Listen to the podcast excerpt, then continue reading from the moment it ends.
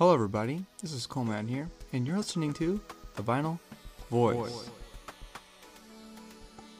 This is a podcast where I talk about an album from my personal collection in every episode. I talk about vinyl as a medium, which I call the vintage view, and then I have the vinyl countdown, where I rate different things in the vintage music community, like best albums, groups, songs, and stuff like that. So let's get into it. Today we're talking about Alice Cooper's 1970 album, From the Inside. This was Alice Cooper's fourth solo album, and he got this idea from whenever he was sent to New York Asylum because of alcoholism. You know, you take one look at Alice Cooper and all that makeup and stuff, you just look at it and go, man, he's been to prison or someplace crazy. He just kind of has that look to him. Uh, a lot of the songs on this album was actually helped being written by Bernie Taupin, which was Elton John's best friend and writer of songs. So I felt like a, I read the Wikipedia page before I made this episode because I kind of wanted to know about the album itself and not just like the songs about it. Because I'm not the biggest Alice Cooper fan, which is really interesting because whenever I got this album, I got a whole bunch at once. My friend Vincent was like, "Hey, I know you like albums, and I'm cleaning out this old lady's garage, and she gave these to me. I don't really listen to them. Do you want them?" I was like, "Sure." I had no clue what was there. So I was like, Alice Cooper, he's that guy that does Schools Out for Summer. That was pretty much all I knew. And I listened to maybe the first side and I was like, yeah, this album's not really not really hitting it for me. And then I was bored one day back when COVID first hit. It's like, you know what? I'm gonna catalog all my records and put them on a playlist on Spotify and then download it. So that way, whenever I'm driving around in my car, you know, not really doing a whole lot, I can kind of see the other songs on my whole record collection that you know I just don't listen to because I don't have the time to sit through an album I don't really particularly enjoy or know about. So one day I was driving in the car. I can't remember where I was at, where I was headed to, but I was like, you know what? I'll throw on my vinyl playlist, and the first song on this album shows up, which is I have the album here with me, which is from the inside, which I should have known that is the name of the album, and whoa. but yeah, before I heard this album, uh, all I really knew about Alice Cooper was uh, my dad one time had this buddy whose dad went to see Alice Cooper like perform live, and somebody had broke out from the crowd, ran up on stage, and just took a fat dump. and as he was being escorted off stage, Alice Cooper picked up the turd, bit the end off of it. I don't know what he did with the rest of it, or if he spit it out, or what. But I'm like, man, that guy. if that's all you know about a guy, can you not blame me for not really wanting to listen to him? But yeah, let's go through the back to the record. Let's go through the songs on this album. Uh, we have on the first side, From the Inside, I Wish I Were Born in Beverly Hills, The Quiet Room, Nurse Rosetta, and Millie and Billie. For side two, you have Serious, How You Gonna See Me Now, For Veronica's Sake, Jackknife Johnny, and Inmates. We're All Crazy. Uh, when I'm looking at this album, it's really interesting. It's not like a whole lot of other records you see. Um, on the front, it has his face, and it's split down the middle, and you open it up, and it's like you're looking at the inside lobby of some kind of like prison or asylum. And on the back, Hey, listen! that's my, my buddy Gina asking if I'm still awake. I am awake. It is one o'clock. Hi, Gina, if you're listening. But on the back, you have two doors, like they're leaving the asylum. And uh, that's where it shows the lyrics. And when you open them up, it's Alice Cooper trying to escape the asylum. Or maybe that's when he's free. I can't remember what the record sleeve looks like. But on the record sleeve, it's like him running out of the asylum. And then on the other side of the sleeve, it has all the lyrics to all the songs. So I just think the album itself is really cool. And that's part of the reasons why I don't really listen to it a whole lot on vinyl record itself because I'm afraid I'm going to damage the sleeves opening it up so much. So I want to listen to it every now and then. And that's why I like cataloging everything on the playlist so you can listen to your records when you're not there, even though you don't have the same kind of record sound. But yeah, the main hit song from this album was How You Gonna See Me Now? It was kind of a rock ballad, pretty much about How You Gonna See Me Now? I'm trapped in this asylum. Yeah, it reached up to number 12 on the American charts. And I think the album only reached to like 60 on the album charts. So, but I saw where Alice Cooper had said himself that this album was so musical for him. and It doesn't sound like any of his other stuff because it was just so performed well and it's so high quality. It doesn't really blend in to what the rest of his albums sound like. And I've noticed that too because after I heard this album, I was like, man, this is fantastic. and I want to hear more about Alice Cooper. So I listened to a whole bunch of his stuff, and I'm like, nothing really sounds quite like this album. Some of my favorite songs from this one, starting with my third favorite, is Inmates. Oh, that's the last song on the album, which I said earlier. And I like this song because whenever I get off work, it's like the perfect, like, whoo, like exhale kind of song. You just sit down, you leave in work, you're tired, you're wore out, and just everybody's crazy. That's that's what they repeat in the song all the time, and it's kind of like it's kind of like a it's like comfort food. Uh, the next favorite song I like on this album is "From the Inside," which is the starting song, which is kind of funny. I didn't notice that until kind of reading it out loud. But whenever you first pop on this album, it starts out with like a like a rock beat on the piano and like a bass bum bum bum bum bum bum bum bum bum bum bum bum bum and it is incredible. It's if you want to get this is like the perfect work album. If you want to get to work awesome and start your day off right, you listen to From the Inside, and when you're leaving, you just put on Inmates. So it's kind of like the perfect loop. My favorite song on this whole album is Nurse Rosetta. This is a song I wouldn't let your 12 year old kid listen to. It's a little bit raunchy and a little bit lewd, but the writing in the song is hilarious. It's basically, I think, I didn't look up the accurate synopsis, but my interpretation is it's either like an inmate there getting service from this nurse, making sure everything's okay, or it's I think it's about a I think it might be about like some kind of priest or whatever visiting the asylum because there's words like I can't remember exactly all the lyrics, but there's one line that goes "It busts the buckle on my Bible belt," and I don't know that that the whole lyric just kind of makes me laugh a little bit, even though it's a little bit out there. So the last thing I kind of want to wrap up. We're running a little bit long on this segment, but the last thing I want to talk about on this album is, or Alice Cooper in general, is how is he friends with everybody? Like this is a metal, like famously like metal musician and kind of like hard rock kind of stuff.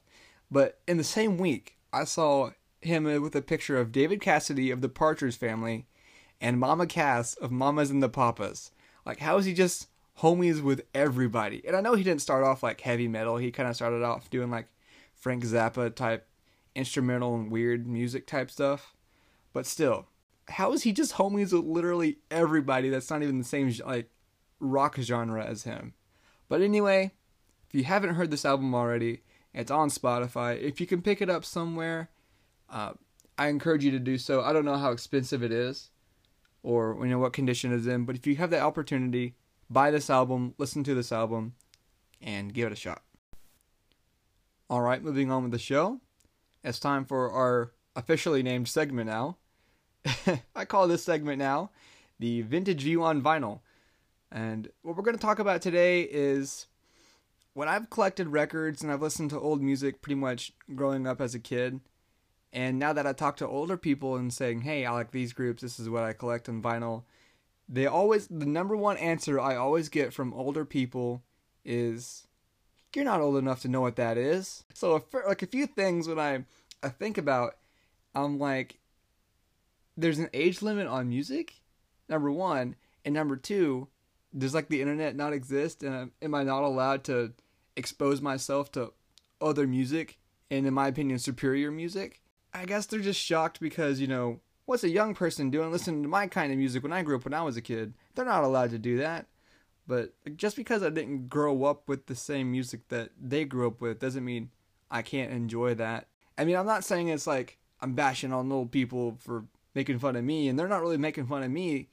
But instead of just asking, you know, hey, how did you get involved into this group, and how did you start? How did you find out about these things?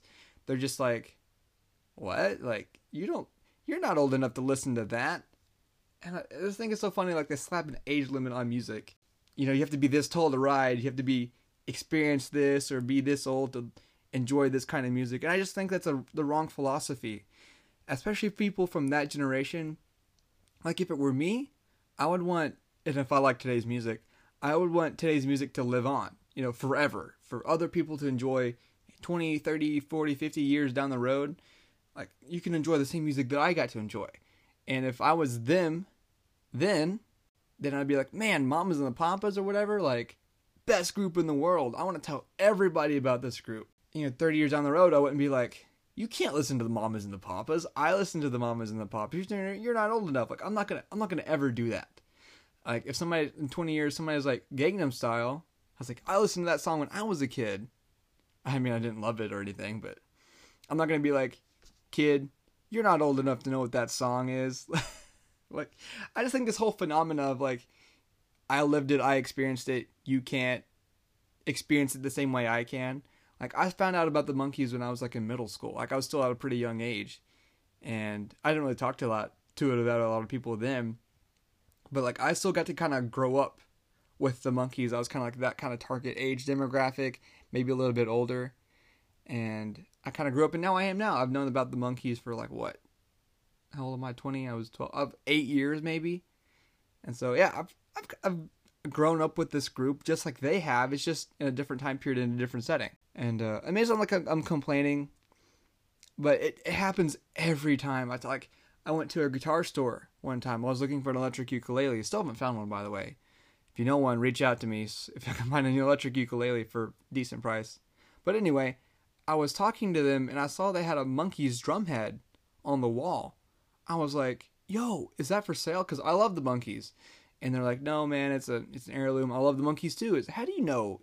And there's the same. There was the line, you know, you're not old enough to know what the Monkees are. And I was like, "What do you mean? Like I'm wearing like a Muscle Shoals recording studio shirt right now. Like you don't. I can't know what who the group is because I'm not there to live through it. I don't know."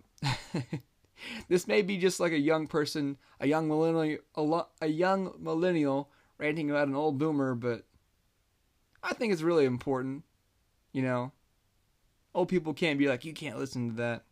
But anyway, rant over. Now it's time for the vinyl countdown.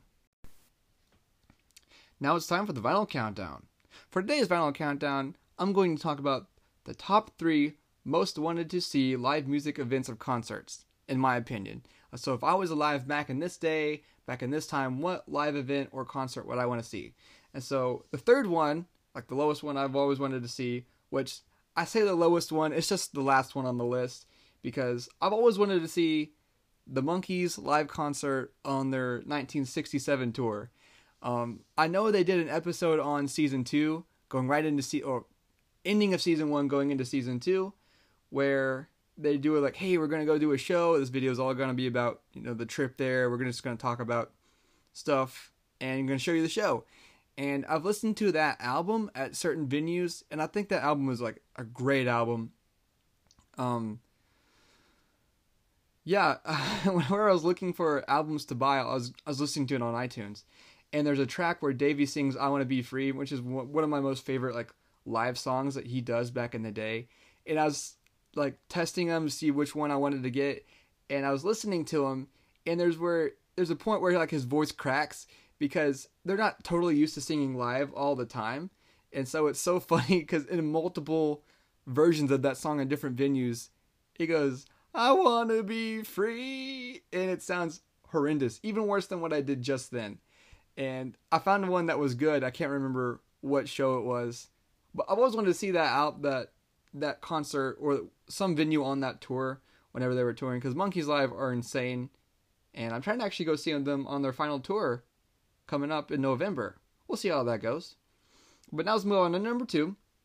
For number two, I wanted to see Woodstock live in 1969, their first Woodstock event.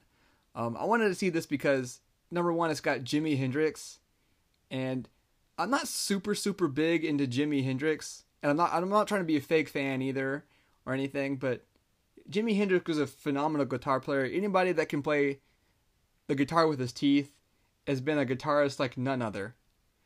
And the Monkees, if you don't know, they actually had him open for him, and people that like the Monkees hated Jimi Hendrix, which is a whole new story that I can probably actually talk about maybe next time.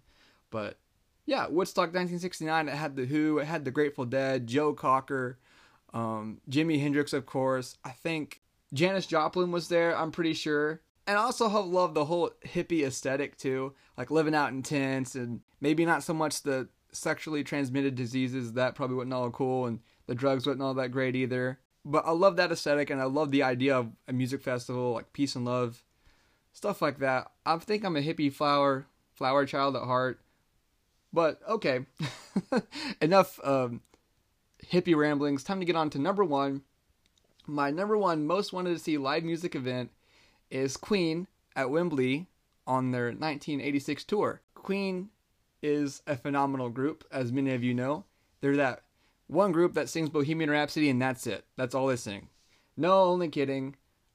I don't like that song as much, you know, as normal people do, but Queen at Wembley at 86 was a phenomenal concert. I've listened to it on Spotify. I've seen the video recording of it many times. I'm not talking about the one event they had at Live Aid, but their actual concert they had at Wembley itself. And phenomenal show from top to bottom.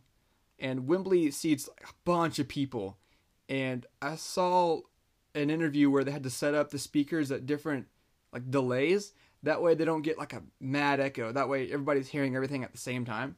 So I thought that was really cool. And Queen is one of my favorite groups of all time. And just seeing them live is experience I've always wanted to have. And I think 86 is their best live show. Yeah, this has been today's Vinyl Voice. I'm your host, Coleman, and hopefully you'll hear me in the next one. See you later.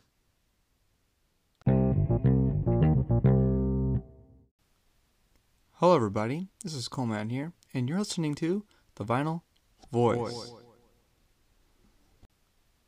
Hello, everybody. This is Coleman here, and you're listening to The Vinyl Voice. Voice. Hello, everybody. This is Coleman here, and you're listening to The Vinyl Voice. Voice. Hello, everybody. This is Coleman here, and you're listening to The Vinyl Voice. Voice. Hello, everybody. This is Coleman here, and you're listening to The Vinyl Voice. Voice. Hello, everybody. This is Coleman here, and you're listening to The Vinyl Voice. Voice. Hello, everybody. This is Coleman here, and you're listening to The Vinyl Voice. Voice. Hello, everybody. This is Coleman here, and you're listening to The Vinyl Voice. Voice. Hello, everybody. This is Coleman here, and you're listening to The Vinyl Voice. Voice. Hello, everybody. This is Coleman here, and you're listening to The Vinyl Voice. Voice. Hello, everybody. This is Coleman here, and you're listening to The Vinyl Voice. Voice. Hello, everybody. This is Coleman here, and you're listening to The Vinyl Voice. Voice.